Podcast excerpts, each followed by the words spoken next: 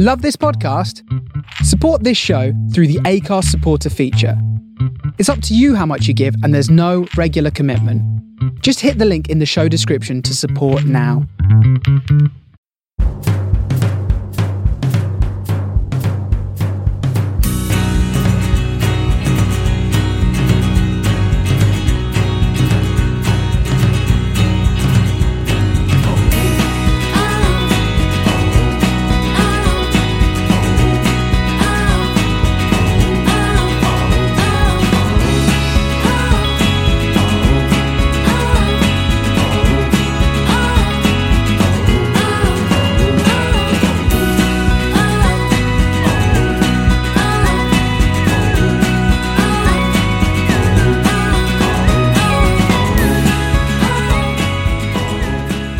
Again, welcome to this week's Man of the Post Extra Time. I'm your host, Chris. Uh, with me this week, I've got Justin. How are you? Hello. How's the weather? It's it's gorgeous and warm. There's no more winter, which is terrible news for the planet, but good news for me. Kent Brockman on The Simpsons once said that if um, uh, if 70 degree winters and sun most of the year round was the price to pay for global warming, he was going to keep driving his sort of 73 Corvette. Yeah, I, I have mixed feelings about it. Um, I hate cold weather, and I work outside, obviously in coaching. Um, so it's great, feels great. I mean, when I say winter's over, it was 77, 78 degrees here in the last few days. That's what 26 C. Um, but I I can't help but feel it's a problem for other people who maybe have young children. So I hope I hope it gets sorted out at some point after I'm dead. Uh, and with me, as also, I've got Jesse. How are you? Uh, it's cold and rainy here, so you're welcome, everyone. Oh, super. Well, can any any Yeah. sun haters can come to you.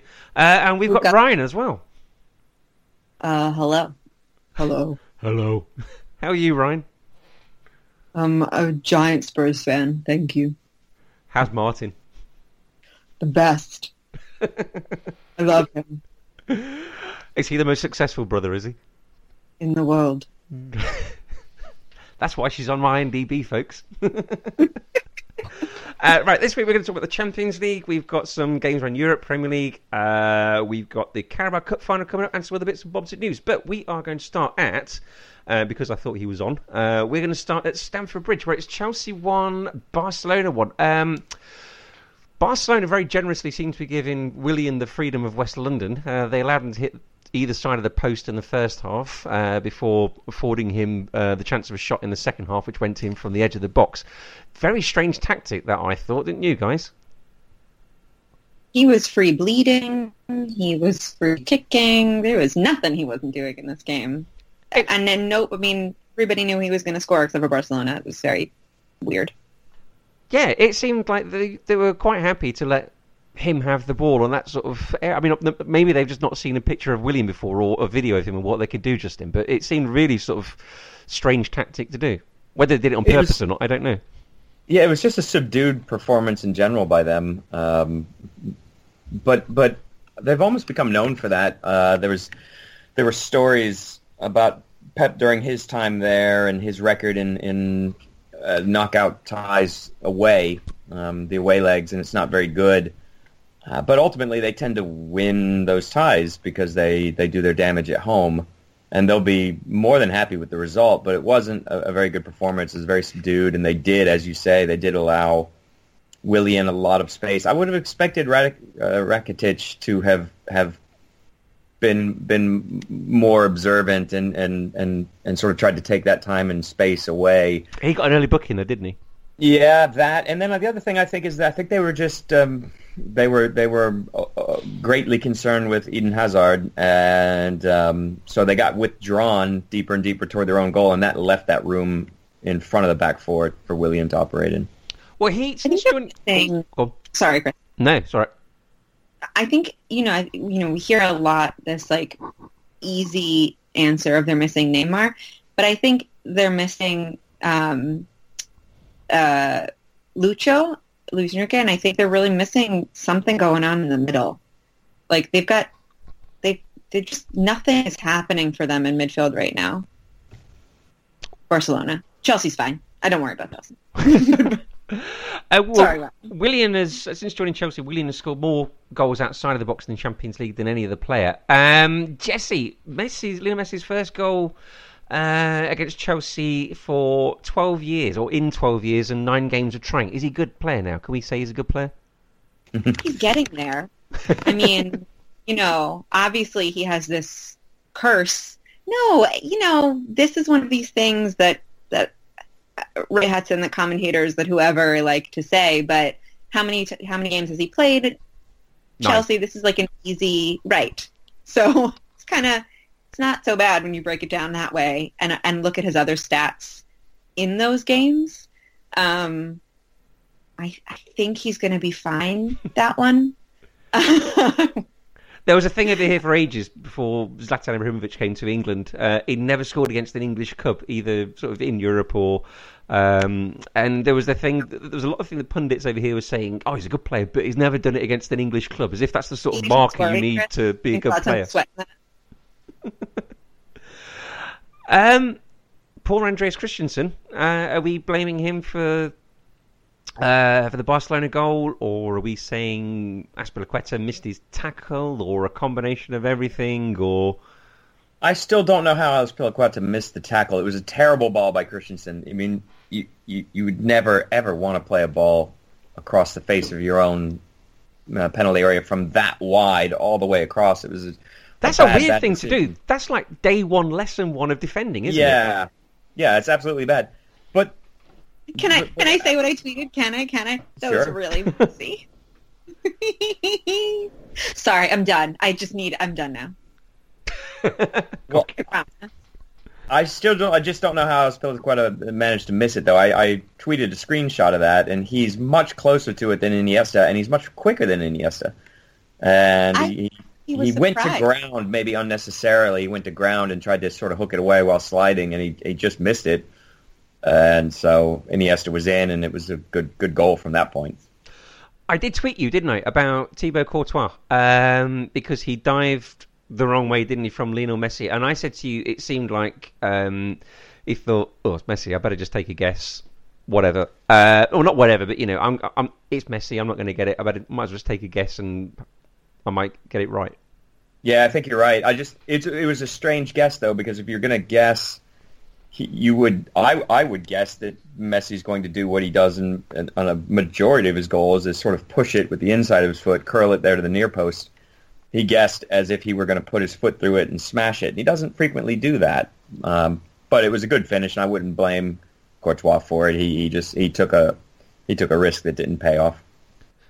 No, they did. They did keep him quiet quite a lot, Chelsea, didn't they? I can only think of once or twice he got the ball and sort of did a messy sort of acceleration through midfield. They did a good job on him, didn't they, Jesse? Yeah. Um. I don't know. Did you guys see the the match a couple days before for La Liga, the Barcelona Eibar game? Nope. Justin, did you see that one? I did not. Um, it, I bring it up only because Eibar, who's a you know s- much smaller club, did the same thing um, and sort of forced Messi into a much different style of play. Justin, I'm curious to know what you thought about their goalie. I thought it was fantastic. Um, but for much of that match, Messi was sort of forced to play much further back than he was used to, and I was really looking forward to seeing him get more space and more freedom in this Chelsea match, and he and he didn't. Um, so I wonder how much of that is this is messy right now, and how much of that is other teams figuring out how to play against him. I mean, I think. I, I think there was enough of a of a book on Messi that if if teams were going to figure it out, um, it should have happened before now. Um, it might be he's still capable. I'm not suggesting he's on the decline. He's he's still capable of, of moments of, of brilliance and genius, but it's not possible for him to remain at the same level forever. And he does seem to be just that little bit more playable at times now. I mean, the, the games where he completely tears teams to shreds are just a little less frequent than they used to be. He did sit Rudiger down on his backside at one point um, in the Chelsea game, just with some little shift of the upper body, and and acceleration. He he he absolutely can still do that. I'm not suggesting he's he's fading or diminished, but maybe it's a combination of those things, Jesse. I mean, maybe that maybe that the, there's um, been a little more scouting done to to determine what are the best ways to at least stay in the match with him, and then maybe he's just played a lot of football, hasn't he? He doesn't get many summers off. Um, yeah, and and he's been a first team player uh, since he was 17, and and it's it's probably difficult for him to have his peak energy every time out now. I always think of this time of year as being so fraught that you know it's you're not right before the World Cup, but if you get injured right now, you are letting so many people down. And I wonder with players, especially Messi, who just feels the weight of his nation on his shoulders, and Barcelona, what that must feel like. You know, do you withhold any amount of your energy? Are you, how careful are you? You know, how terrified are you walking onto that pitch that you were going to get nudged, get hurt? I mean, Suarez went down and don't even, don't get me started, Chris, but Suarez went down and my heart was in my throat. Like, now is the time of year when I don't want any Uruguayan playing in league play. God forbid anybody gets hurt. and and I wonder what that feels like for these players because it's like there's not enough time and there's too much time. Especially you, know, you want to play, you want to be as prepared as you can, but you can't take the chance to get hurt. Well, for Qatar, Messi will be 35, won't he? So this possibly could be his last sort of soiree yeah, on the international stage, couldn't it? Yeah. Yeah, I hadn't thought about that, Jesse. That's a good. That's a good point. Um, and I don't know how that works as a player if you try to avoid injury. If, if that's if that's in your mind uh, as you're playing, obviously nobody wants to get injured. But when uh, when you take actions and make decisions with that specifically in mind, um, there's ways for that to sort of ironically rebound on you. So sometimes half pulling out of a challenge makes yourself more vulnerable to right. getting the worst of that challenge. Um, I mean, the only real way to sort of guarantee that you won't get injured in a match is to have almost have zero influence in that match. Never show for the ball. Never get it. Get rid of it as soon as you have it. Um, don't make dynamic runs, that kind of thing. So it's a tough balance, a tricky balance, and and if player any I, I I wouldn't think it's a healthy mindset to have to to have that in the forefront of your thoughts as you're trying to compete. Yeah. Well, also on uh, English versus Spanish teams this week was Seville versus Manchester United, who managed to make it all the way through this without falling asleep. I thought the first half was was excellent. Um, I thought the best player in the world was uh, evident once again. Um, but then I'm not sure what, and I'm referring to De Gea. Um, I'm not Evan sure what happened in this the second half of that game. It, it seemed that Sevilla decided that that a scoreless draw was okay with them too. Obviously, United went into it with that mindset. That's not not a surprise to anybody. But it was odd to me that Sevilla just sort of took their foot off the gas and the pedal and said, "We'll just go to Old Trafford, needing a score draw, and that'll get us through," which it will. Um, but it was a dreadful second half. It was as bad. Uh, you remember in one of the recent pods, I talked about how when football is bad, it's among the worst sports. I would give you that as my exhibit A. That second forty-five minutes. I wrote down two questions in this. Uh, first one question was have Seville blown it, and the other question is how long can Manchester United rely on David De Gea to save them? Uh, um, I don't think they've blown it. They only need a, a score draw, one-one, and they're through on the away goal. Um, I would expect United to do enough to, to sort of squeak through. Um, as to the second question, he's not going anywhere. Um, he's not going to Madrid.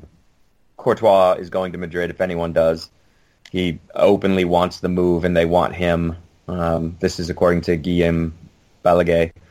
Um, I, I, don't know. I mean, De, De Gea is is special. Uh, there were some stats that came, came out. This man bun beard. Yeah, I know. I know the man bun is is, is, is objectionable. Um, he has faced as many shots as as the some of the goalkeepers down at the bottom end of the table and conceded half as many goals. Um, he's he's he's an extraordinary player. He has as much impact on on actual results as anyone I can think of in world football. And that's not good for United, and it's year after year now, and they've brought in some enormously expensive signings, and he's still their best player. Only four outfield players touched the ball more than David Gea for Manchester United. You know, I- you know, United are uh, somebody else made this analogy, so I'm not going to take credit for it. But United are like a, a '70s prog band, in that there are there are talented individuals, and it all adds up to something nobody really wants to pay any attention to. That's a great analogy. Um, for that reason and, and a lot of other reasons, I don't think Sevilla blew it or has blown it. How do you say it? Sevilla. Sevilla. Sevilla. Um, uh, I think what was weird about that second half is that nobody told some of the players to put the brakes on, while others clearly did. I think Correa um, was so frustrated because he was still going and going and going, while his teammates had clearly been told either be careful of getting a second yellow or a first yellow, or like Justin said, we're fine with the tie. And he was still pushing, but there was no one around him helping. So there was this weird disconnect in that second half that I think had had they been told just be careful with some of those stupid tackles, um, but keep going. They really had some chances, and, and they could have taken advantage of them had he had a, um, you know more help in the box. Um, yeah, No, no. Go, uh, uh, I think this is another example of how the away goals rule really stifles the home side. I think the longer that match went on, the more they got afraid of getting hit on the counter, I agree. uh, and and how damaging an away goal can be. Even though, as I always like to say, if the away side wins the first leg one 0 they cannot win the tie on the away goals rule. And it doesn't make sense to me, you know, especially this day and age, there are traveling fans. You know, if that's the if, if that that had been the intent, but there are neutrals, there are traveling fans. I think, you know, It's it's much much easier to play away from home than it used to be. Uh, somebody posted the stat about how the win percentage for the home side in Champions League ties used to be around sixty percent, and it's down to something like forty five percent now, and that's going from the sixties to now. But now now the teams pl- fly private. right. Um, they they stay in absolute first class accommodations. They they bring their own chef and their all their support staff. I travel. Yeah, it's just easier, just like you do, Jesse. It's just Yeah. easier to do than it used to be. And now there's um, the, the match day experience is, is somewhat homogenous now, except in places like Turkey, um, where you can still get a very hostile away atmosphere. But now the but even in grounds Turkey, are there are all, expats. yeah, you know, like when my brother was in Turkey and I forced him to go to a game because of um, Muslera, my brother who like, you know, can barely spell football. It- There were like a handful of Uruguayans living in Turkey. Like you have people who will go and show up for you and like wave your random flag. Yeah, I just don't. I, I think it's an outdated rule, and I would like to see the back of it. Yeah. Jo- Jonathan Wilson talked about this on Football Weekly the other week about how the, the irrelevance of the irre- irrelevance of the away goal. Can you spell it now? Uh, irrele- I to the R to the E to the L to the A to the V to the A to the N to the C to the E. Good job. There you go. You get you, you get both R's right. You did. did I? I think you did. I think I I don't think you did. I don't think I did Oh. either. Uh, It's the 23rd clean sheet for Manchester United in all competitions this season, um, and it's the first time in 19 home Champions League games that Seville didn't score, uh, and it's their first blank in Europe since 2005. So, kind of proves your point there, guys. Um, who did Jose Mourinho leave on the bench? For five minutes, he left. He left Pogba on the bench. Yeah. Yeah. And Yeah. and had he not gotten injured, I don't know. Uh, And this Pogba stay. I don't think he should. Well, who's seen Marca this week? Magazine, uh, newspaper. Uh, there was a bad-tempered meeting supposedly between Mourinho and Pogba, uh, during which Mourinho said, "Have a look at the sign on my door. On the way out, it says I'm the coach, I'm the boss." The thing I thought about this today is Jose Mourinho's agent is uh, George Mendes, isn't it? And Paul Pogba's agent is Mino Raiola. And you kind of think, is there something being played out behind the scenes here at Manchester United? Is there some sort of agent power play going on here to try and influence who they bring in because I think Mkhitaryan is a or was a Raiola agent, wasn't he as well, or Yeah. Raiola player? Is there some sort of behind the scenes power play going on here? There, there could be. It, to me, it's just, uh, it's. I'm actually saddened by what Mourinho has become. Uh, I know that he is not well liked on this pod, uh, even without Ryan not being here. But you can't deny he was he was very very good at his job. He was very very good at what he did for a long time. And and weirdly, Manchester United are still very good at doing what he wants them to do. It's just that that's a thing nobody else in the entire world wants. So, for instance, in terms of their ambitions and what he set out to achieve in Sevilla, I- would think he's extremely satisfied with it. They're very good at strangling the life out of a game, um, and then having a goalkeeper that, when if a chance or two, or in this case a header from four yards, um, he can still keep you alive. Um, he has lost any sense. You know, when he was at Madrid, for instance, they they were set up to counterattack, um, and they counterattacked ferociously and frightfully, and it was a beautiful thing to watch at times. So it was still risk averse, and it was taking advantage of the risks of the other side. Now there's not even any real intent to do that. So as I watch them play now, which I do mainly because of De Gea, I, I sort of try to work out what it is that they're trying to achieve minute by minute in a match? Are they trying to draw the opposition into bad areas or risky areas of the pitch where they can then counter? Because they do have pace. And it isn't even that. I don't even really see that. I really just see balls hit up towards Lukaku. Can he turn, bring it down and turn? And if he does, and only if he does, then some numbers will start to get forward. But if if, if not, um, they just stay right in that, that shape that's really rather close to the top of their box, and they're happy to play the whole game that way. I think oh, the life is is the is what he does. I mean, that's what he did with Pogba. He took this like exuberant possibility of a player, and look what he's made of him. Um, and he's done that with other young players. Look at his bench. So, with the possible exception of Rashford, maybe. Um, so I think, you know, fine if he's success if that's what he wants and he's successful in that, but ugh. That's as good a review of his tactics as I've ever heard. Yeah. ugh, yeah. Uh, okay, elsewhere in the chat. Oh, well, I tell you what, who's going to be at uh, Manchester United next season out of Pogba and Mourinho? One, both, neither? I think they've they've, they've got another year together, um, but something will happen after that. I mean, well, you know, it's third season syndrome for Mourinho next year, so he'll be he'll be gone. Jesse? Um, I see Mourinho staying over Pogba if it's one or the other. Oh, okay. I think. I mean, if, if next season is his third season meltdown, I can't wait to see what that sounds. 'cause we- we already sort of feel like we're halfway there at the minute, don't we? It's not going to be a meltdown though. It, the, though that Mourinho's gone, exciting meltdown Mourinho's gone. This is sad, middle-aged, resigned, boring Mourinho, and it'll it'll it, it. I don't even think it will be entertaining off the pitch either. It'll it, he'll just leave at the end of the season. Uh, It, I don't think there's anything left there. I don't understand why it's bur- he's burned out this this fast, but he seems to have. Is he a The busted flush, best do you thing think? they could do is bring Eva Carneiro back to coach. Well, uh, he kind of criticised his own co- uh, backroom staff or uh, um, medical staff at United this week, didn't he?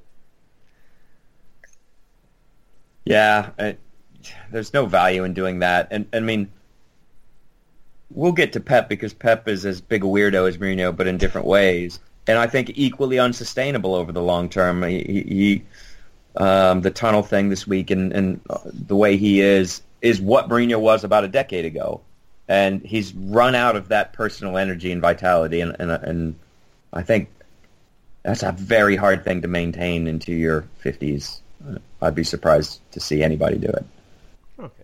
Uh, elsewhere in the Champions League, Bayern Munich beat Besiktas 5-0. I've just written meh next to that. There really is not an awful lot to talk about in that one. Yeah. Uh, Bayern, I think Bayern looking for the 15th straight win, though, this week against Hertha Berlin. Um, this was a good one by the looks of it. Elsewhere in the Champions League, it was Shakhtar Donetsk 2, Roma 1. Uh, Roma took the lead with a rather gorgeous Dzeko assist. Who saw this one for Unchair? Anyone see this one? Yeah, I saw the goal. I saw the highlights and goals. It was a good assist, wasn't it, from Dzeko? Yes, it was. Yes. Uh, second youngest Champions League scorer uh, for Roma, and after anyone want to guess? Uh, Wayne Rooney. In for Roma, Oh, for Roma. Sorry, sorry. uh, Did this the Champions guy- League exist when when Totti first first uh, Yeah, this debuted for them? it did, but this guy liked pastries and sex. What Pato? Italian descent? Antonio Cassano. Cassano. yeah. Uh, Sorry, Italian. Fred was the 14th different Brazilian score for Shakhtar Donetsk in the Champions League. Have you seen the free kick for this, Justin? Yeah, that was an amazing free kick. That's about ten feet over the wall, and then it just nosedives. You're not blaming Alisson for that. No, Okay. no, that was that was special. Fair enough. Uh, Alisson, who's been linked with Liverpool quite a lot this week as well, hasn't he? Yes, he's not going to go there, but yes, he has been linked there. I love when Justin just shoots things down. It's so great. He saw that Bill that, that Bill Hicks can't tweet beforehand. He's going to be too expensive. People people forget about the Coutinho money. They only got a hundred of it up front, not 140 million. It was the rest is add-ons and incentives.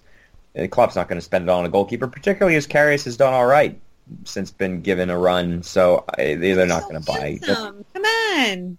He's he's too handsome, but I do not believe that they will buy Alisson. Well, who's better? Who's better, Alisson or Karius? It's Alisson, isn't it? Well, yeah, it is, but but but Karius being given a run in the team, he has done all right. I don't think Klopp needs. Um, of course, he wants that to be a solid position, but but You need a um, better defender, buddy. Yeah, yeah. That save he made from Bernard as well. But Bernard, Bernard, Bernard. That's how Yeah. we say it. You might say it differently, Jesse. Hand over mouth and giggling suggests that you do. I just Bernard sounds like like you know my my great uncle has like you know gone and inserted himself in the wall in his tweed jacket and hat. How do we say it then? uh, he made another couple of good saves, didn't he? he's very good. He is. really very good. It's And- funny because Brazil was not sold on him for a very long time pre Cheech. Yeah, I think there are a lot of people that will be surprised come World Cup. Is that he will be keeping uh, Ed- Ederson out of the team. You think? You think he's going to be their first choice? He has he has been thus far um, in not the you know qualification is done, but but in uh, through qualification and in, in friendlies and things, he's he's And friendlies, yeah, but he, yeah, that's that's gonna that's a tight race there. For, it is they they, they have a, a wealth of, of choice. who would you pick? Well, I mean, I think I would pick Alisson just because Brazil aren't Man City. I, Ederson is so important to Man City because of the way they play. So his distribution, which is the best in the world, um, is in is an integral part of the way Pep wants to play. It's not so much um, with the Brazilian national side. They just need a goalkeeper. They need someone that will make saves, and Ederson's very good at that too. But Alisson is really good uh, as a shot stopper, and I, if I were managing that side, I would go with Alisson. And he doesn't have neck tattoos. Yeah, yeah. I mean, Ever Banega. Somebody, it's the man buns and the neck tattoos. Just stop. There's, and the Ro- social media accounts. there's a Roman player who's not Radja Nainggolan who's got an awful neck tattoo, and I can't remember which one it is. Nainggolan's is that would be hard to beat, though. Yeah, That would be very hard to beat. I wouldn't tell him to his face though. I think I told you what I, my my take on Nainggolan's look. Is he's a villain from an '80s New York City sci-fi movie. Yeah, he Yeah. is. He's from Yeah. Snake, Snake, Snake Just- just- Plissken. Yeah, He's put gonna a black, one of those um, shiny like black yellow trench coat. Yamaha bikes. Yes, and then with a like, high neck. into the into the tunnels in Central Park Yeah, in the rain. with a, like a high necked um, trench coat. Yeah, and yell like, "So long, suckers!" Yeah, yeah. Yeah, He'd have fought Yeah, Snake Plissken done. and then escaped from New York, wouldn't he? Yes, he would have. Yeah. Uh, no Roma clean sheet in 25 away- away Champions League games, and um, three out of the five last 16 ties they've been defeated in have been against Shakhtar Donetsk. So I really want them to go through, as I like Italian teams to do well in Europe, but it's going to be asking quite a lot. That's a hard climb for them. Huh? You have what? Sorry. That's a hard climb for them to come back from. I thought you said I haven't got time for them. Sorry. I'm so busy. I don't have time for Roma. no, I thought you said we haven't got time. When I said about Italian teams, I don't have time for Italian teams. oh no, no! don't come at Italy. I like you. Yeah, Um, Richard and Frank. It's gonna, be hard. it's gonna be hard for them. Uh, okay, right. So that's the Champions League. Some European leagues this weekend. Some fixtures from there coming up this weekend. Feel free to jump in. Um, it felt very meh last week's fixtures, but this week we're doing okay. We've got in Spain we've got Seville uh, in fifth versus Atletico Madrid in second, and we've got a Catalan derby with Barcelona versus uh, my Girona. Um, in Italy, uh, I wrote all the BT Sport times down for Ryan, but I'm not going to. Well, I will read them out in case anyone wants to know. Uh, Roma versus Milan is Sunday at 7:45 in BT Sport. Juve versus Atalanta is Sunday at five o'clock in BT Sport. Inter versus Benevento, who won last week. They beat Crotone. Um, the Witches did, and that's on Saturday night on BT Sport. Uh, I might well be switching my BT Sport across to France though, because it is the Rhone Derby as Lyon take on Saint Etienne um, on Sunday at four o'clock. And it's Le Classique on Sunday night. PSG versus Marseille, uh, eight o'clock. Right. I think It's I'm, Mbappe versus. uh, Rod Fanni. uh, if you're English, that's very funny. Um, Is it funny, funny, or is it Bill Hicks funny? You, do you know what? You have these withering sentences you tweet that sort of shoot me down in flames. if you're American, it's funny, but like less funny because it just means like tushy. yeah. Bill Hicks was funny. Yeah.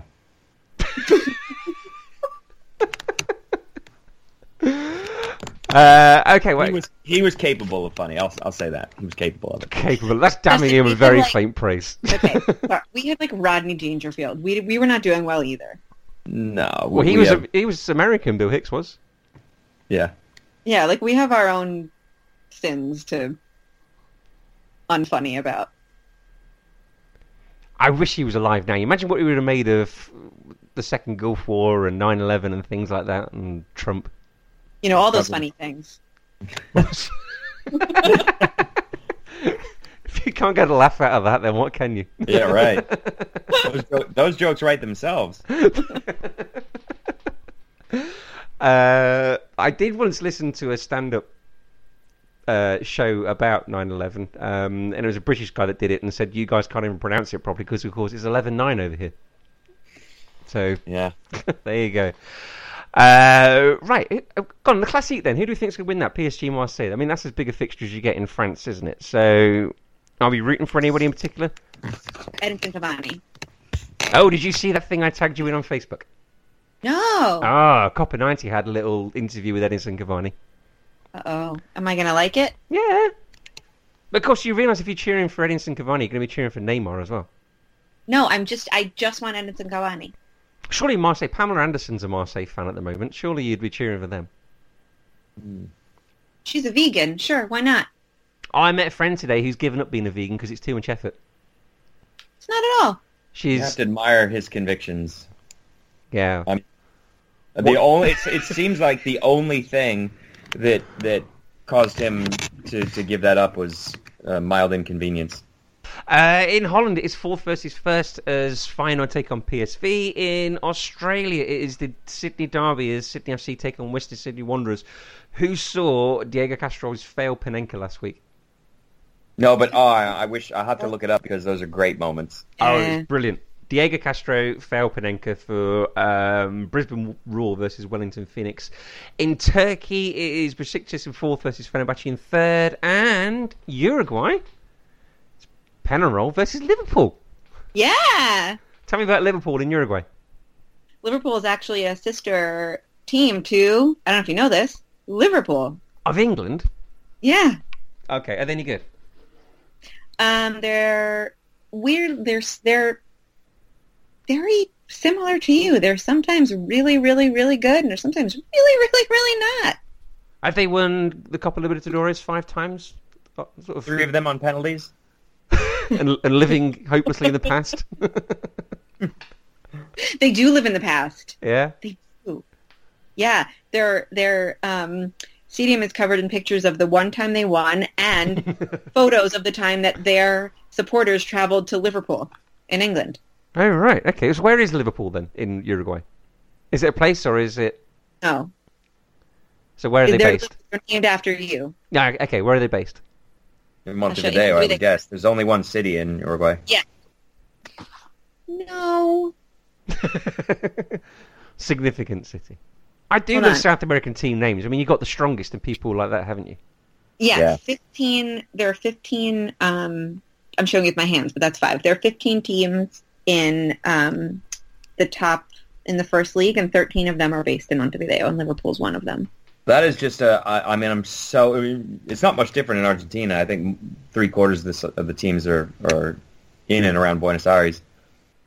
And what a, what a tremendous lifestyle that must be for those players when you're away is as close as your your home match. Just that's fantastic.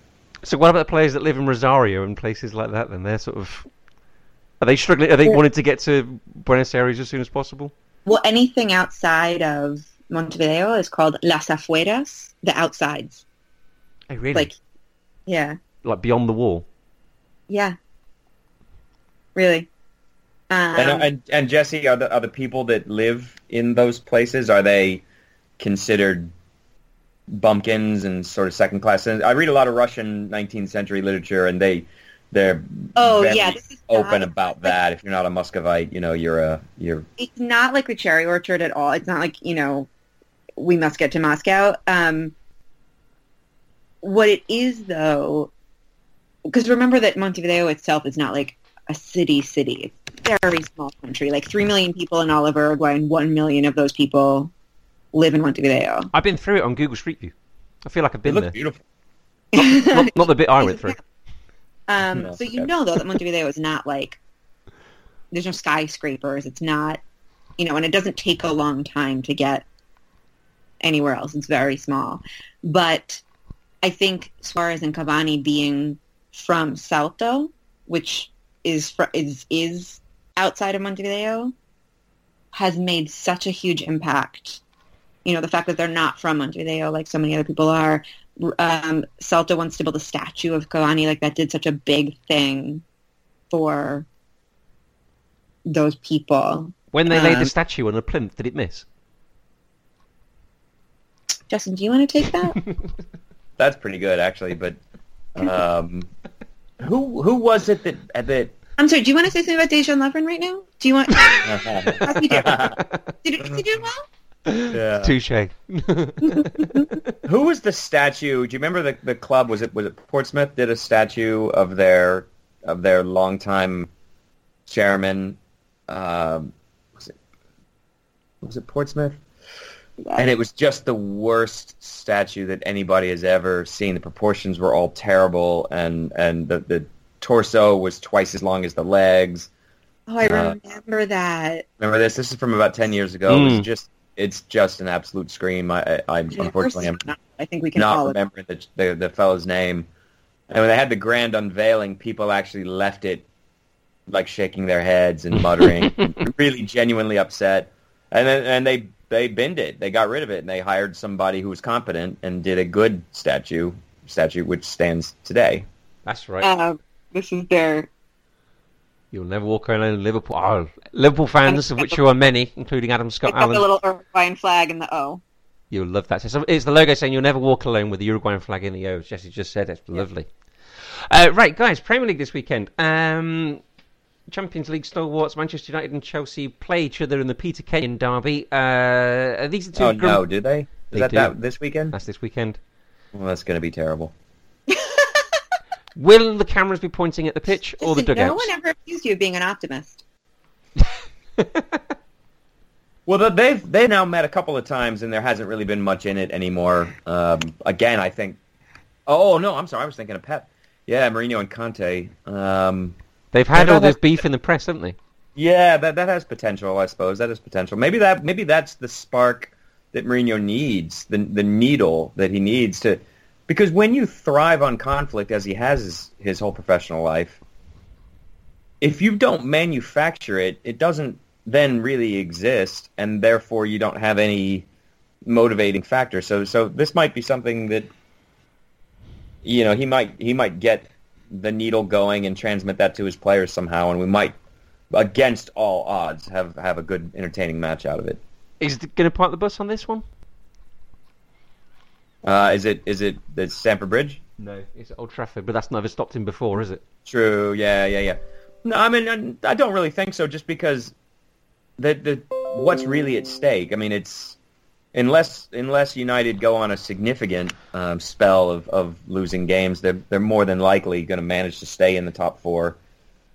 Chelsea's hold is just that little tiny bit more tenuous, but I mean, um, you know, both both of them are, are miles out of sight of any sort of title race. So mm. I don't know. Maybe maybe it'll be just that little bit more expansive than it might otherwise have been. Uh, well, Conte has won three out of four versus Mourinho in the Premier League, and uh, Manchester. Bryce. Is Bryce not a Conte fan? He, they, they're both asleep. They've been they've been running and playing all day, and so they were asleep next to me, and he got startled by something. So.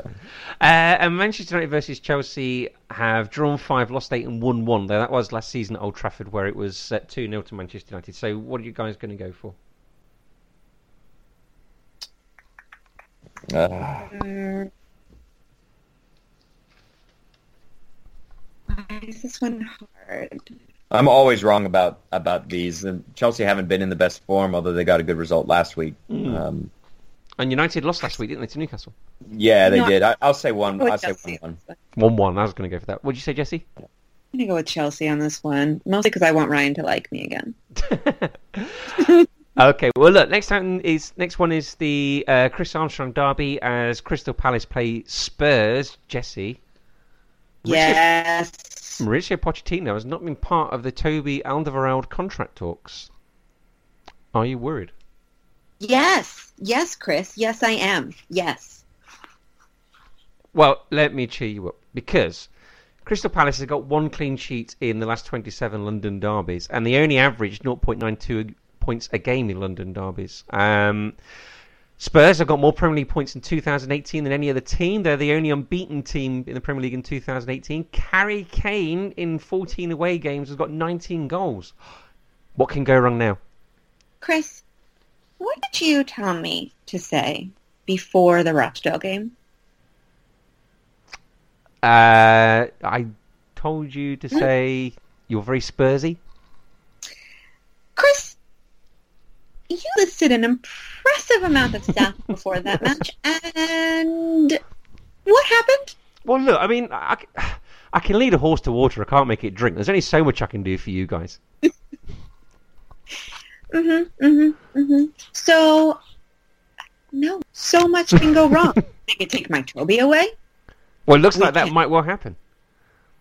Apparently, ne- at the end of next season, there is a buyout clause of 50 million pounds that kicks in, or something. So, no, it's even lower than that. It's something like 30, 35 million pounds that kicks in at the end of next season. Pounds, but if they lower it a little more, I will buy him. No, I don't believe in buying people. That's not good. yeah, there you go. There's a quandary for you. Is the transfer system slavery? I've always thought that was such a weird phraseology. You know, like Buying isn't it a little bit like trafficking language? Yeah. A little bit. It's a very strange system where you do purchase people, isn't it? Albeit right? with the trappings of wealth that they have. Yeah. But and then other people that... are profiting from the sale of that play. I mean, there's probably a whole of the podcast to be fair. Shit tons of money from it, but I don't know. It is problematic. Anyway, Toby. Is he going to go? I mean, eh, why would Pochettino not be part of his contract talks? Why? I don't know. Somebody help me with this. Because he isn't part of his plans. Ooh. Justin. He's cutting, is he, every now and then? I know that's Can't so think of any other reason why he wouldn't be part of it. Pochettino's so... not very good with money. And wants to concentrate on the coaching. High school, like you know, I'm not even bothering to show it. Like, oh, come on. Pochettino is terrible with money. He wants to concentrate on coaching. He doesn't deal with the day-to-day transfer activity stuff. But has he been part of other players' contract talks? Yes, Gareth Bale, possibly. uh, you're going to win this, aren't you, Palace? Away? Am I good with anything lately? No. No.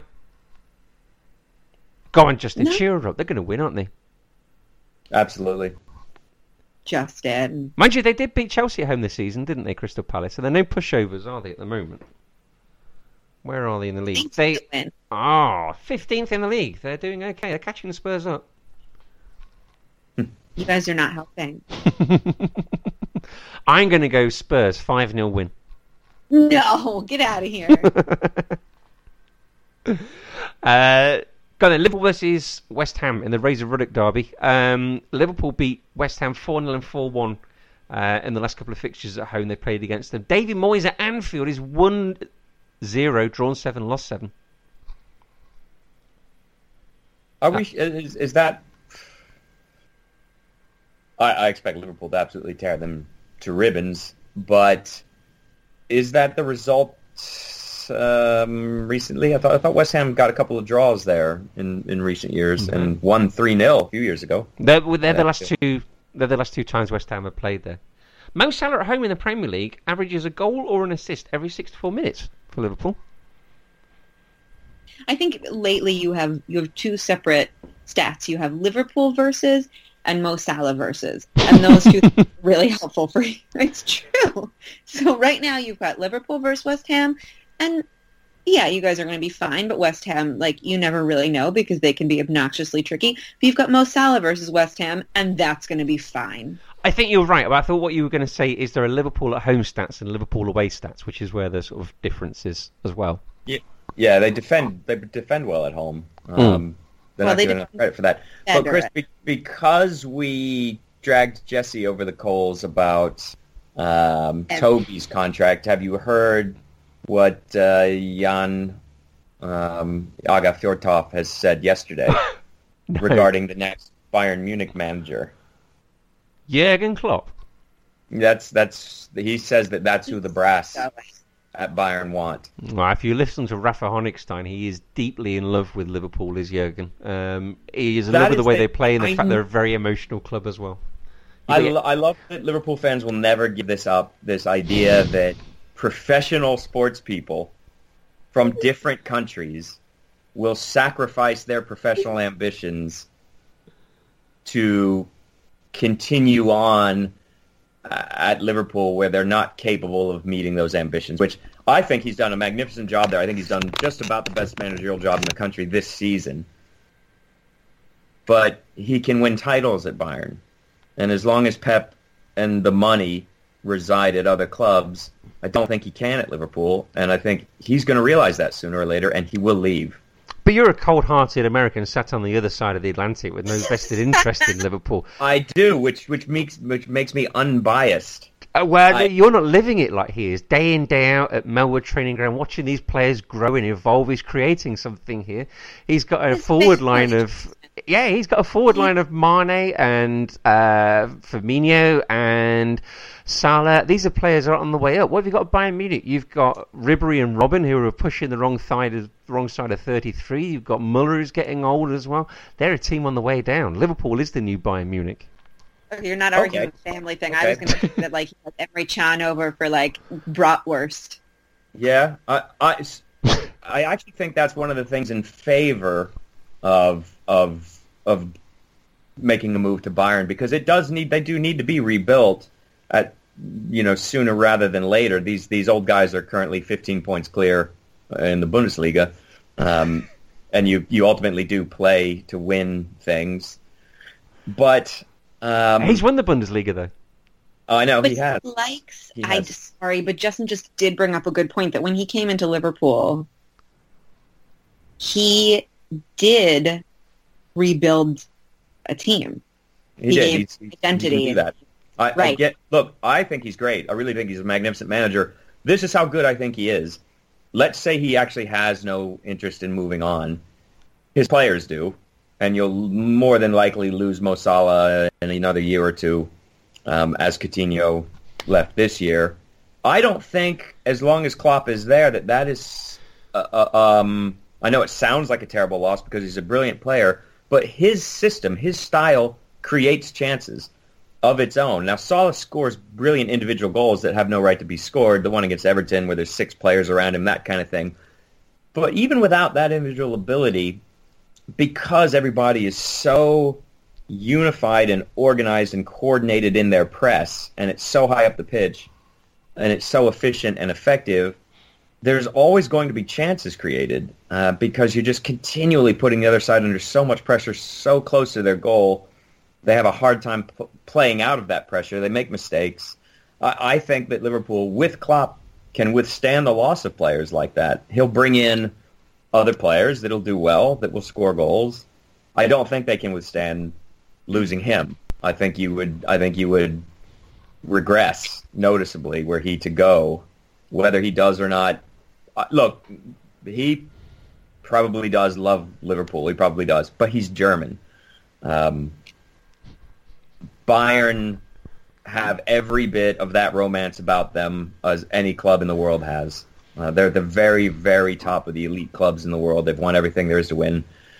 And financially, they are n- at no disadvantage. They they can continue. They have no ceiling, um, and I just feel like he he may get frustrated at Liverpool, where if if, if you know he saw Coutinho leave this year, he wasn't that bothered about it because he's not wasn't really a big part of his pressing game. Um, but let's say Salah does go, or Mane does go, or they both go he's going to tire of that kind of thing quickly. I did tweet a long time ago. I've tweeted this a few times actually in his reign. Um, that us having Jurgen Klopp is a bit like having an absolutely stunning girlfriend that you know is way out of your league. You love them dearly, but you do live in fear every day that they're going to leave you for somebody sort of a bit sort of richer and wealthier and more attractive than yourself. Maybe he won't. I hate There's that analogy. yeah. Sorry? I mean, you hate you, I hate that analogy. Why do you hate that analogy? Because you are that girl. No. Uh, why do you hate that Ew. analogy? Be- Chris. If I'm if, if I was lucky enough to be Maria Sharapova's boyfriend, I would spend most No. of my days. Stop. Fix What? it. You are lucky enough to be Charlotte's husband. I'm fixing it for you. Okay, Say that. I am lucky enough to be Charlotte's husband. Okay, Well done. And you have no worries that she's going to leave you, even though she is stunning and perfect and magical in every way, because you are secure in your relationship, no matter that she is stunningly perfect. See? See how that works? yeah. Well, I mean, I've been with her a long time, so it wouldn't be the end of the world. you could do better than Maria Sharapova if you were going thought you to were say have Charlotte. some fantasy. It's just an awful. Ugh. That Uh, would not be good. I could do better than Maria Sharapova. Yeah. In- Was in- it doping? in your fantasies. Oh, okay. Yeah, yeah. Yeah, I mean, have you seen Toby? Like, Yeah, there's one problem with Toby.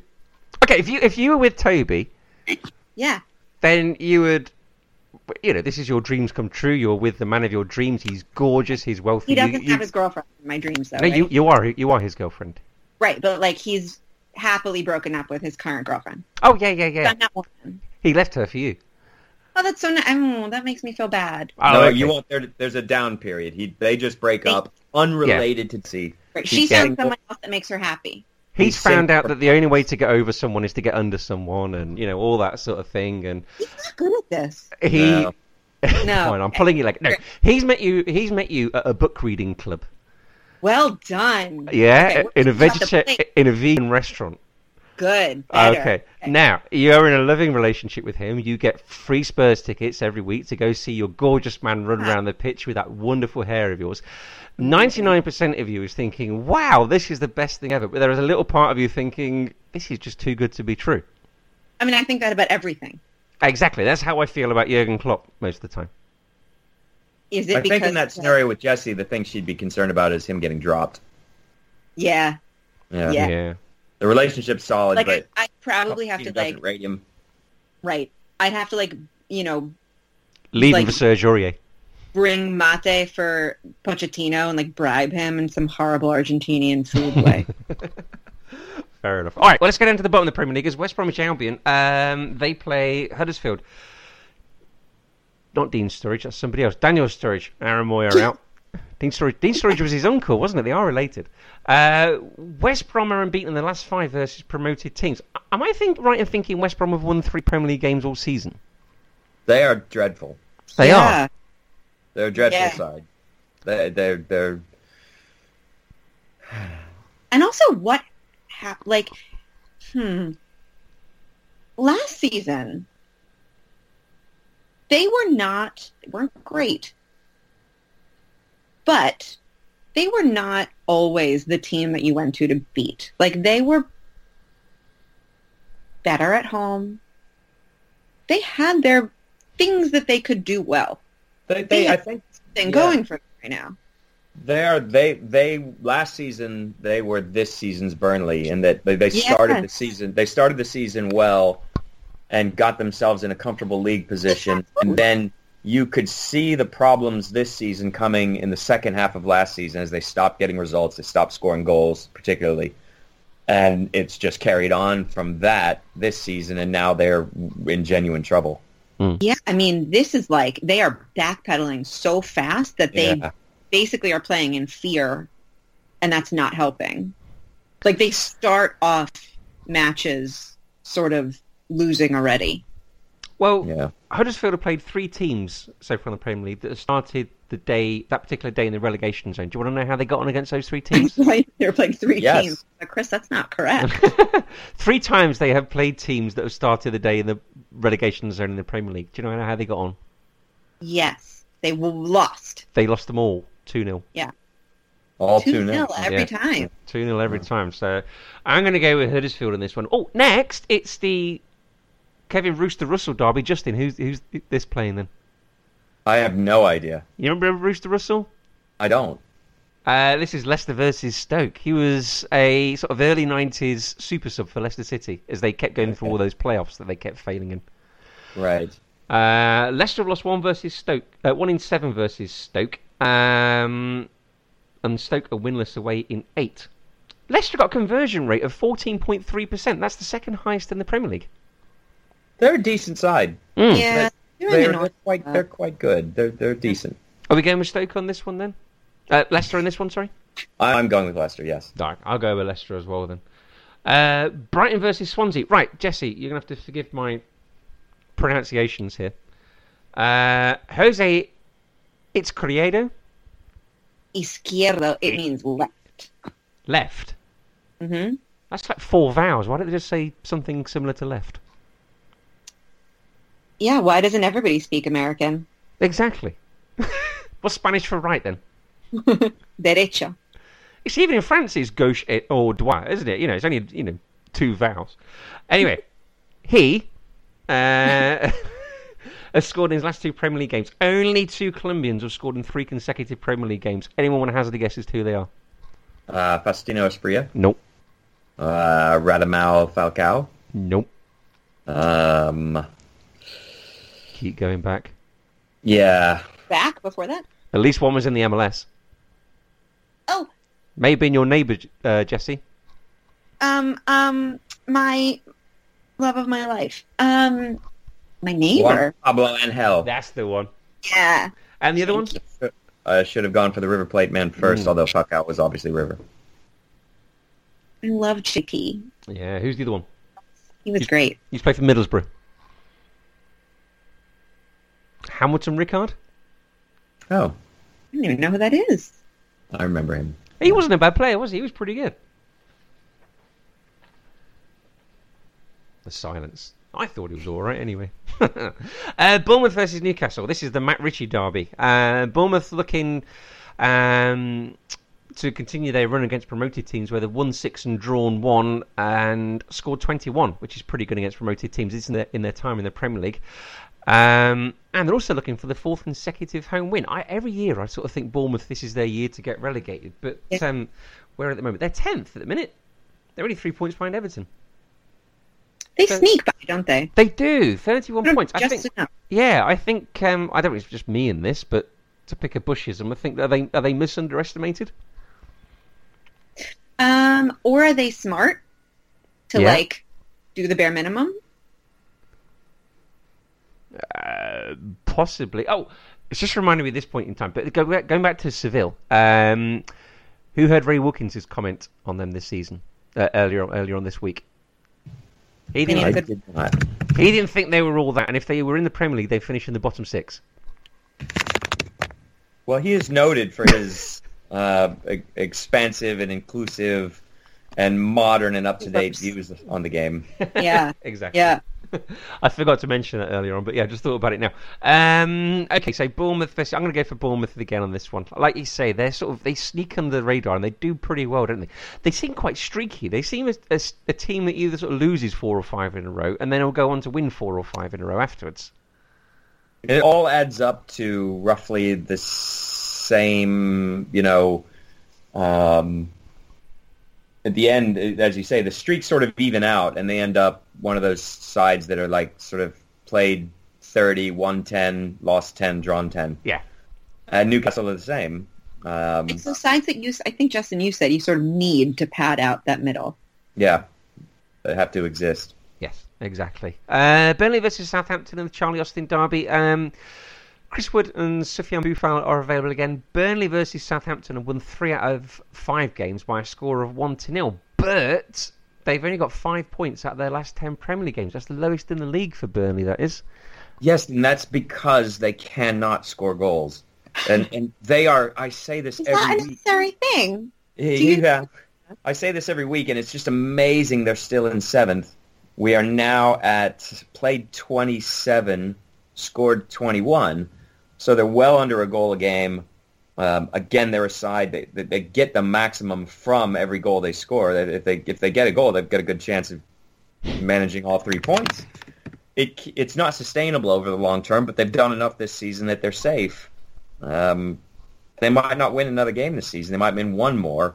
Won't be many. There won't be many maximum point outings for them because they're just not capable of scoring goals. It's it's it's a miracle that they're in seventh. Well, they're yeah, like I say, they're in seventh place. Leicester below them have scored thirty nine, and Arsenal above them in sixth have scored fifty one. Yeah, it's amazing. They're playing two Yeah. completely different sport. Uh, it- it- It's, it's like that their their goals, their endeavor at the start of every match doesn't involve somehow scoring a goal. Uh, it occasionally happens accidentally, but very rarely. Uh, and finally, in the Premier League, it's Watford versus Everton in the Zedbars derby. Um, this is the tenth meeting in the Premier League between these two teams, and Watford have won just one. Uh, although Everton away in the Premier League have won just one out of twenty-one. And this is this weird new Everton team from the January transfer window. Mm. How do you think they're going to get on then, Jesse? Um, I, I mean, I think Everton will win. It's going to be interesting to see how they do it and who does what. And how, who do you think will do what then? Um, well, we'll give you a Troy Deeney goal just for fun. Okay, I like Troy Deeney. One end, I know you do. and, uh, no, but I think I think the new Everton players we're we're seeing still sort of jockeying for position and playing time, and also I don't want to use excitement. There is no excitement. Um, Oh no, come on, there will be. There will be excitement. Richarlison is playing. There must be? be. Yeah, Richarlison is playing. all right. Um, There no, will but be blood. energy. There is some new energy out there, which is nice to see. Okay. Well, look, here's something. Three one. Hmm? Three to one. Three-one that? Watford. Yeah. Everton. Everton. Okay, sorry, Everton. Oumar Niasse scored seven goals this season, and there were seven points to Everton. Uh, last season, Romelu Lukaku uh, scored 25 goals for Everton, and they were worth nine points. You know what I'm going to do now. Go on. I'm, I'm going to shoot it all down. He is, I'm isn't going he? cold, coldly and rationally point out that you can't assume the same result minus or plus a goal. So you what can't. happens when you assume? Uh, yeah, yes, you make an ass of you and me. Um, but I mean, the real real football doesn't work that way. That, I know that's how it works in, in you know in the simulations and the games and things. But if somebody scores in the 64th minute and that goal wins the game one 0 you can't really just say, well, if he hadn't scored that goal, it would have been nil nil because they may have kept pressing for a goal without having scored the one. And so I, I I get that that's how you can look at the statistics. You can take that that uh, quantifiable look and say, well, without this goal, the goal would have been. It just doesn't You necessarily can say play it would have been that different. yeah, I mean, right, right. Goals change not just the result, but they change the way the game is played from the point of the goal to the end of the game, and so it's, it's problematic to just assume that the result based on that. But there is something in that. I mean, Theo Walcott scored a hat trick once when Arsenal won 6 0, but he scored the fourth, fifth, and sixth goal. Right. Yeah, you can look very closely at goals um, and try and, and and make an at least an informed judgment about how important those goals were. Um, so in cases like that, you could say, well, those really weren't that critically important. Um, as goals by Theo Walcott want to be. Right, but, but but in a lot of a lot of games, and, and and I would guess in the ones that we're talking about here with Everton, because they're not um, winning a lot of games five 0 These are somewhat important goals. Hmm. They result in points. Yeah. Okay. Uh, right, well, that's it for the Premier League roundup. So, some bits and bobs of news. Apparently, according to um, Equipe, French newspaper, uh, Juventus have a £53 million buyback clause on Paul Pogba. Would you exercise that if you were um, Juventus? Uh, but, but they don't. It doesn't.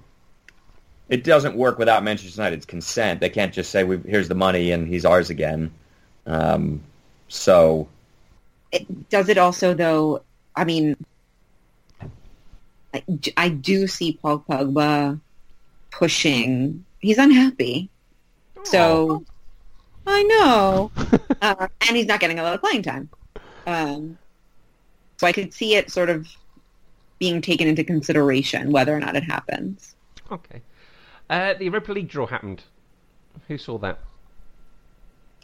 Are we going to talk about Arsenal losing at home yesterday to Östersunds? We I know they will, we through- will do in a Okay. short while. Don't worry about that. Gotcha, gotcha. Sorry. that. Arsenal got a, uh, AC Milan in the next round, which is winnable enough, isn't it, in given Milan's current predicament? Yeah. yeah. Uh, Oh, there's I, some- I know the derby that is, Chris. That's the Alexander Hleb derby. Did he play for Milan? Did he? Oh no, no, no. You're thinking no, no. Mathieu Sorry, Flamini. Fl- Flamini, Flamini, of course. That's who I was thinking of. Yeah, and Patrick Vieira. Oh yeah, yeah. Um, some good teams left in this draw, isn't there? You got Lazio versus Dinamo Kiev. That won't be easy. RB Leipzig versus Zenit as well. Um, CSKA Moscow versus Lyon. Borussia Dortmund is still in it, of course. They got Red Bull Salzburg. There's some good teams left in this, isn't it? Some people Yeah. are suggesting this may be Arsenal's best route back into the Champions League, but um, well, it's their. It is the best. It's their only one. So by virtue of it being the only one, it's the best one. okay. uh, Hakan Sukur, who's heard his story recently? Former Turkey legend. Um, Hakan Sukur, when he got married, was one of the witnesses was Turkish President uh, Tayyip Erdogan. Um, but he's A lovely man. yeah, Seems just so kind. Yeah. yeah. Uh, Hakan Sukur's wife, who married that day, has died. Uh, his father's been imprisoned by uh, Turkey, and he is in exile. Should he ever return back to Turkey, he could face uh, charges of insulting the president. Imagine that being as a charge. Um, and rebelling against the government, which could possibly mean uh, life in prison and possibly the death penalty. So, this is on the Guardian website today. It's a fascinating read, pretty awful read, but it's um, it's well worth having a sort of little read for a bit of sort of football and politics, which often cross over. Uh, speaking of which, Pep Guardiola has been charged by the FA for anyone want to know? Just being a general weirdo. Jackassery. Jackassery. He's not a jackass. What he did was Uh, well, not for that. He didn't get. ch- I'm talking about the fact he wore his yellow Catalan ribbon.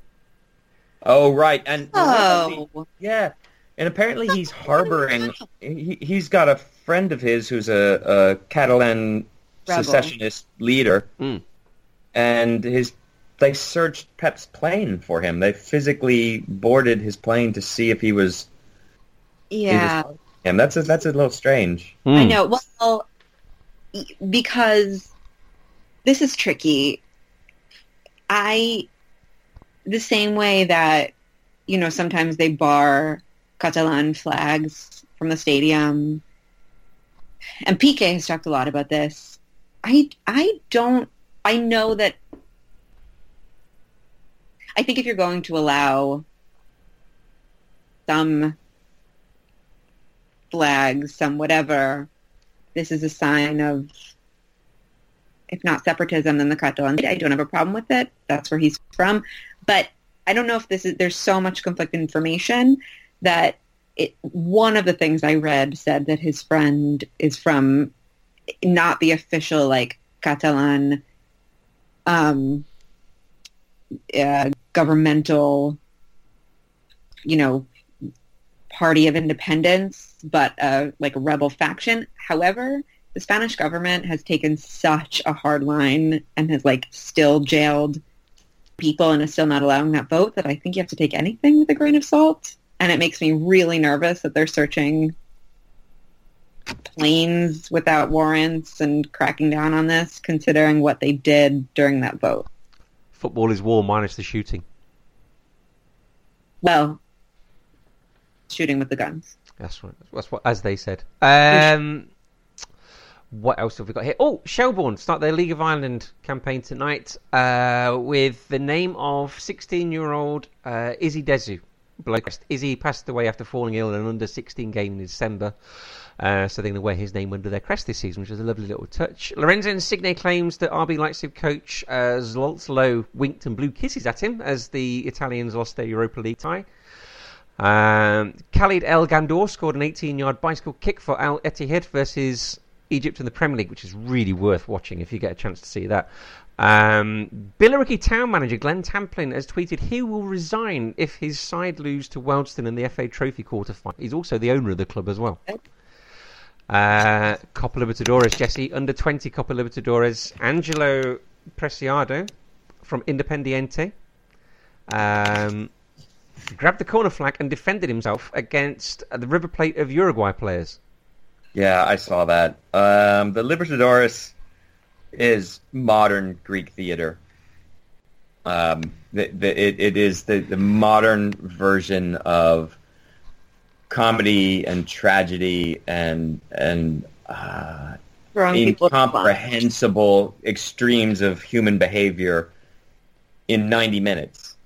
Um, particularly when you get a little bit into the fringes, you, there's enough of the money and the corporate side of football has, is is involved in River, Boca, Flamengo, you know, get, getting Penarol teams of that stature that you tend not to see the maniacal side of things, but it it is there in in the at the smaller clubs and um, yeah, for anyone who didn't see it, I, it's worth a look on on YouTube. There, there was a full on you know punch up, and as a player was being chased, he he pulled the corner flag out of the ground and used the pointy end of it. He began swinging it around, and briefly it worked. No one wanted any part of that at first, and then I think they all sort of realized that uh, it, wasn't actually going to skewer anybody, but it was uh, it was it was quite, quite mad.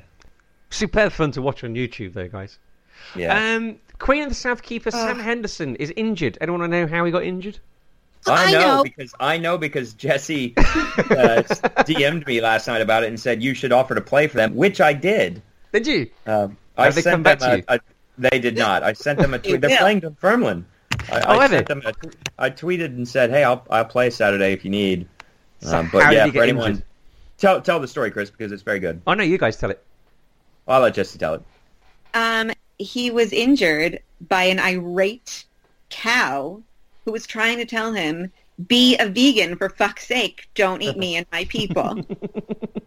yeah, he really was. Uh, the great thing about it too is the, the Queen of the South manager who actually said something like, "It's it's fortunate that the cow didn't do worse than that. It, it didn't, come, it didn't come back at him a second time. Just gave him the one push.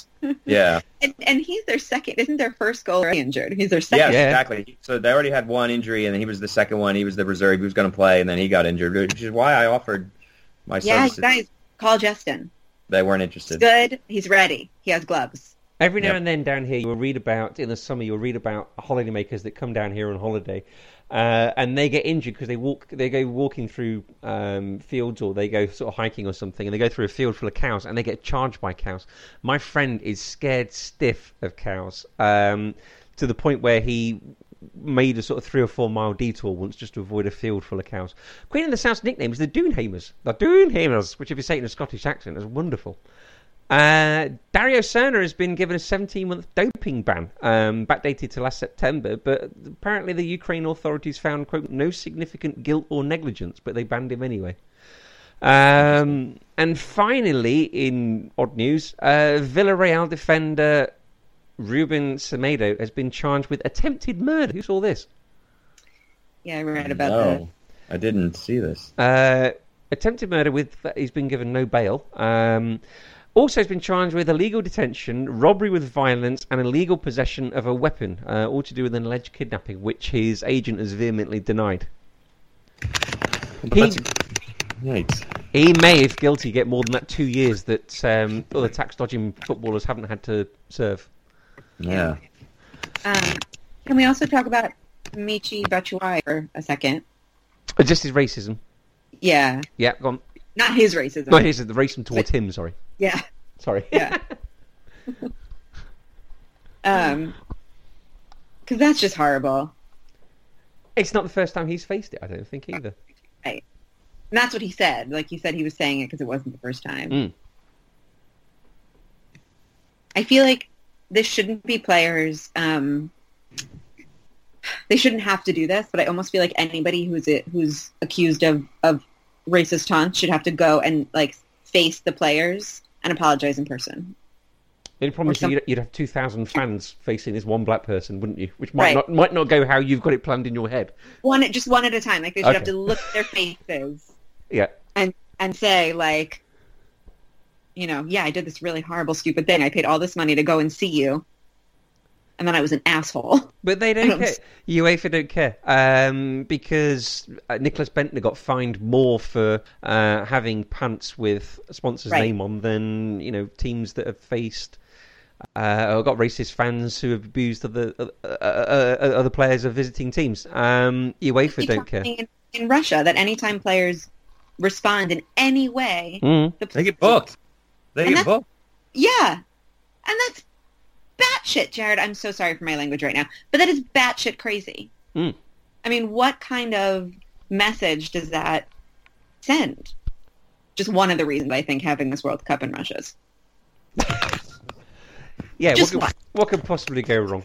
uh, okay, and that's it for news this week. So, Carabao Cup final is this weekend. Um, you mentioned Arsenal's lost to Östersund earlier on, Justin. Uh, Manchester City haven't had a good footballing week either, have they? They lost 1 0 to Wigan.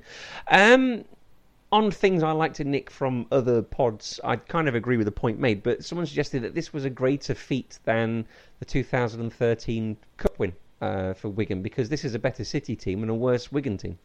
It's true. It is. Um, did anybody see Pep's quote about Claudio Bravo playing in the final? No.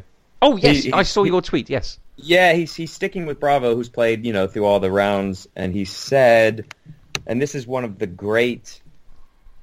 I, it's not even a backhanded compliment. It's a it's a it's an insult. He said that sometimes the dressing room happiness is more important than finals. So he's more or less admitting Bravo may lose the final, um, but that it's more important to continue to let him play in this this competition because he's been the goalkeeper for the Carabao Cup games.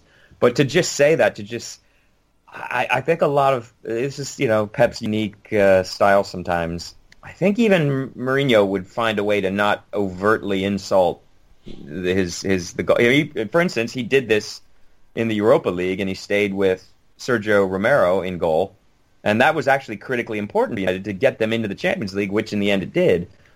Um, so it's a strange quote, but the fact is he's kind of right because But he how does that motivate Bravo It- in any way? it doesn't, and and this is coming off him losing the FA Cup tie because he did the the Will Grigg goal is saved by the majority of of first team goalkeepers in the in the Premier League. It was a a decent strike, sort of prodded low into the corner, and, and Bravo's feet were a mess, and he just sort of fell over, and it bounced into the corner. Um, It's a familiar Been feeling for me. Many, yeah, ma many shots on. I mean, this is well known now that his save percentage the last season and, and a half has been really poor. Um, and Pep knows it, and he's just said it in his remarks to the press. He may lose us this final, but it's important that we play him because of Bravo being this Man City no bueno Bravo is Pep. How much of that is him undermining? Well, right because he had he has been a successful goalkeeper at other points in his career. He's he's you know he's done well at international level, and he was good enough at Barcelona to at least share time with with Marc Andre Ter Stegen for a Right. while. he's Um, been good enough. In fact, I don't- right? he's not spectacular. We've talked about it, Yeah, yeah. he hasn't been this. He's he's been an actual liability since he's, since he's been at City, and he never was a liability at his previous clubs or, or internationally. So I don't know. You I know, was just going to say he needs a pep talk, but that is the opposite. That's the opposite. I don't know that it's I don't know that it's Pep's fault. Sometimes players just don't settle for whatever reason at a club or in a country, and that may be what's happened here. I actually said that on Twitter once, and I got this very rarely happens to me, but I got a lot of angry tweets from City fans saying settling has nothing to do with it. He just can't make saves. You know, you stop defending him. That that kind of thing. I got five or six tweets at me direct say, saying all, all sort of saying the same thing there. So It's interesting that They're they didn't like wrong. player. they're wrong. It's not true. You you do have to be settled to perform. Um, but um, maybe that that's the only thing I can think really is that for whatever reason he just hasn't settled in England. Um, this is important for Manchester City because a week ago we were talking about, well, two weeks ago we were going, well, three weeks ago, however long it was, we were talking about them going unbeaten for the season. And last week we were talking about them maybe going for the quadruple. Now we're talking about them going for some kind of trouble, which I don't think they get because I still don't think they're ready to win the Champions League. Um, Arsenal It's- have got a pretty good record against City in things like semi-finals and games at Wembley. We could be talking at the end of the season about the fact that all Manchester City have won is the Premier League, and there'll be a tinge of disappointment around, won't there? Um, yeah, I mean it, it's.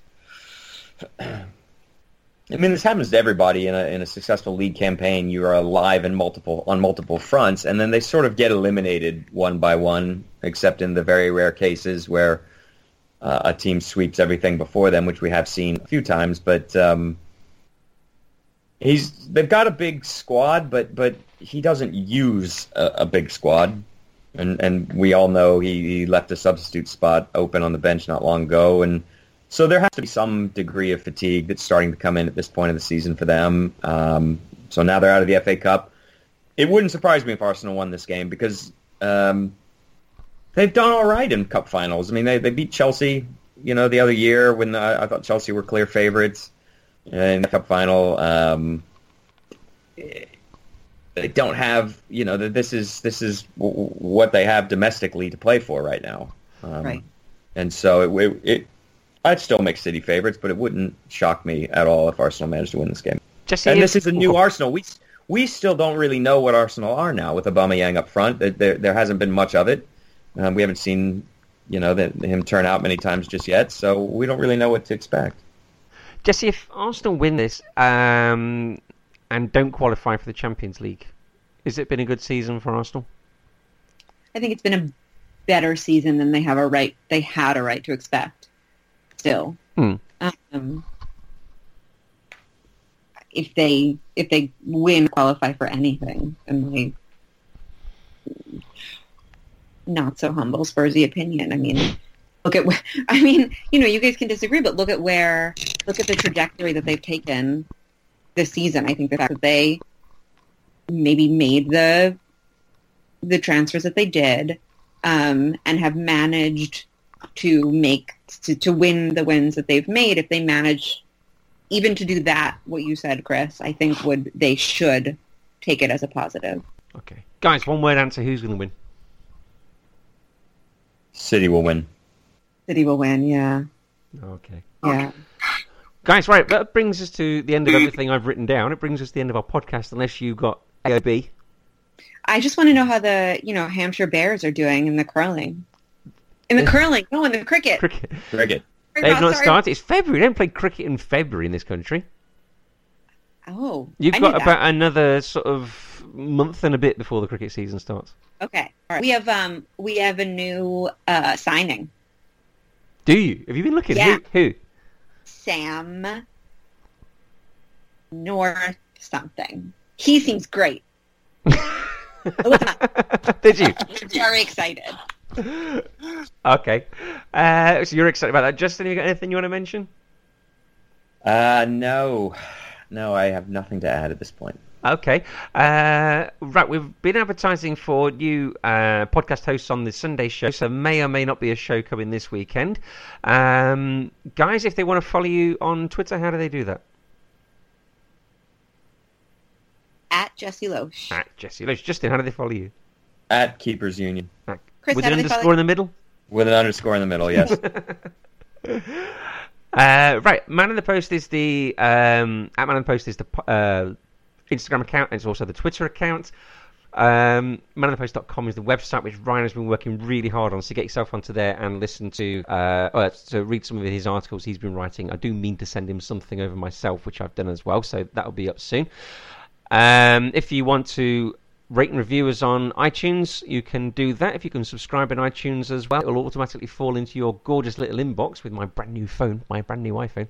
Uh, and uh, if you have an Android, it will, um, if you follow us on Podcast Republic or on Acast, it will come automatically into your inbox as well. If you want to write for us, we're always on the lookout for writers. It's chris at manonthepost.com if you want to email us. Um, I think that's everything. Guys, thank you ever so much for listening. Thank you for coming on. Thank, you. you. And always remember to keep your man on the post.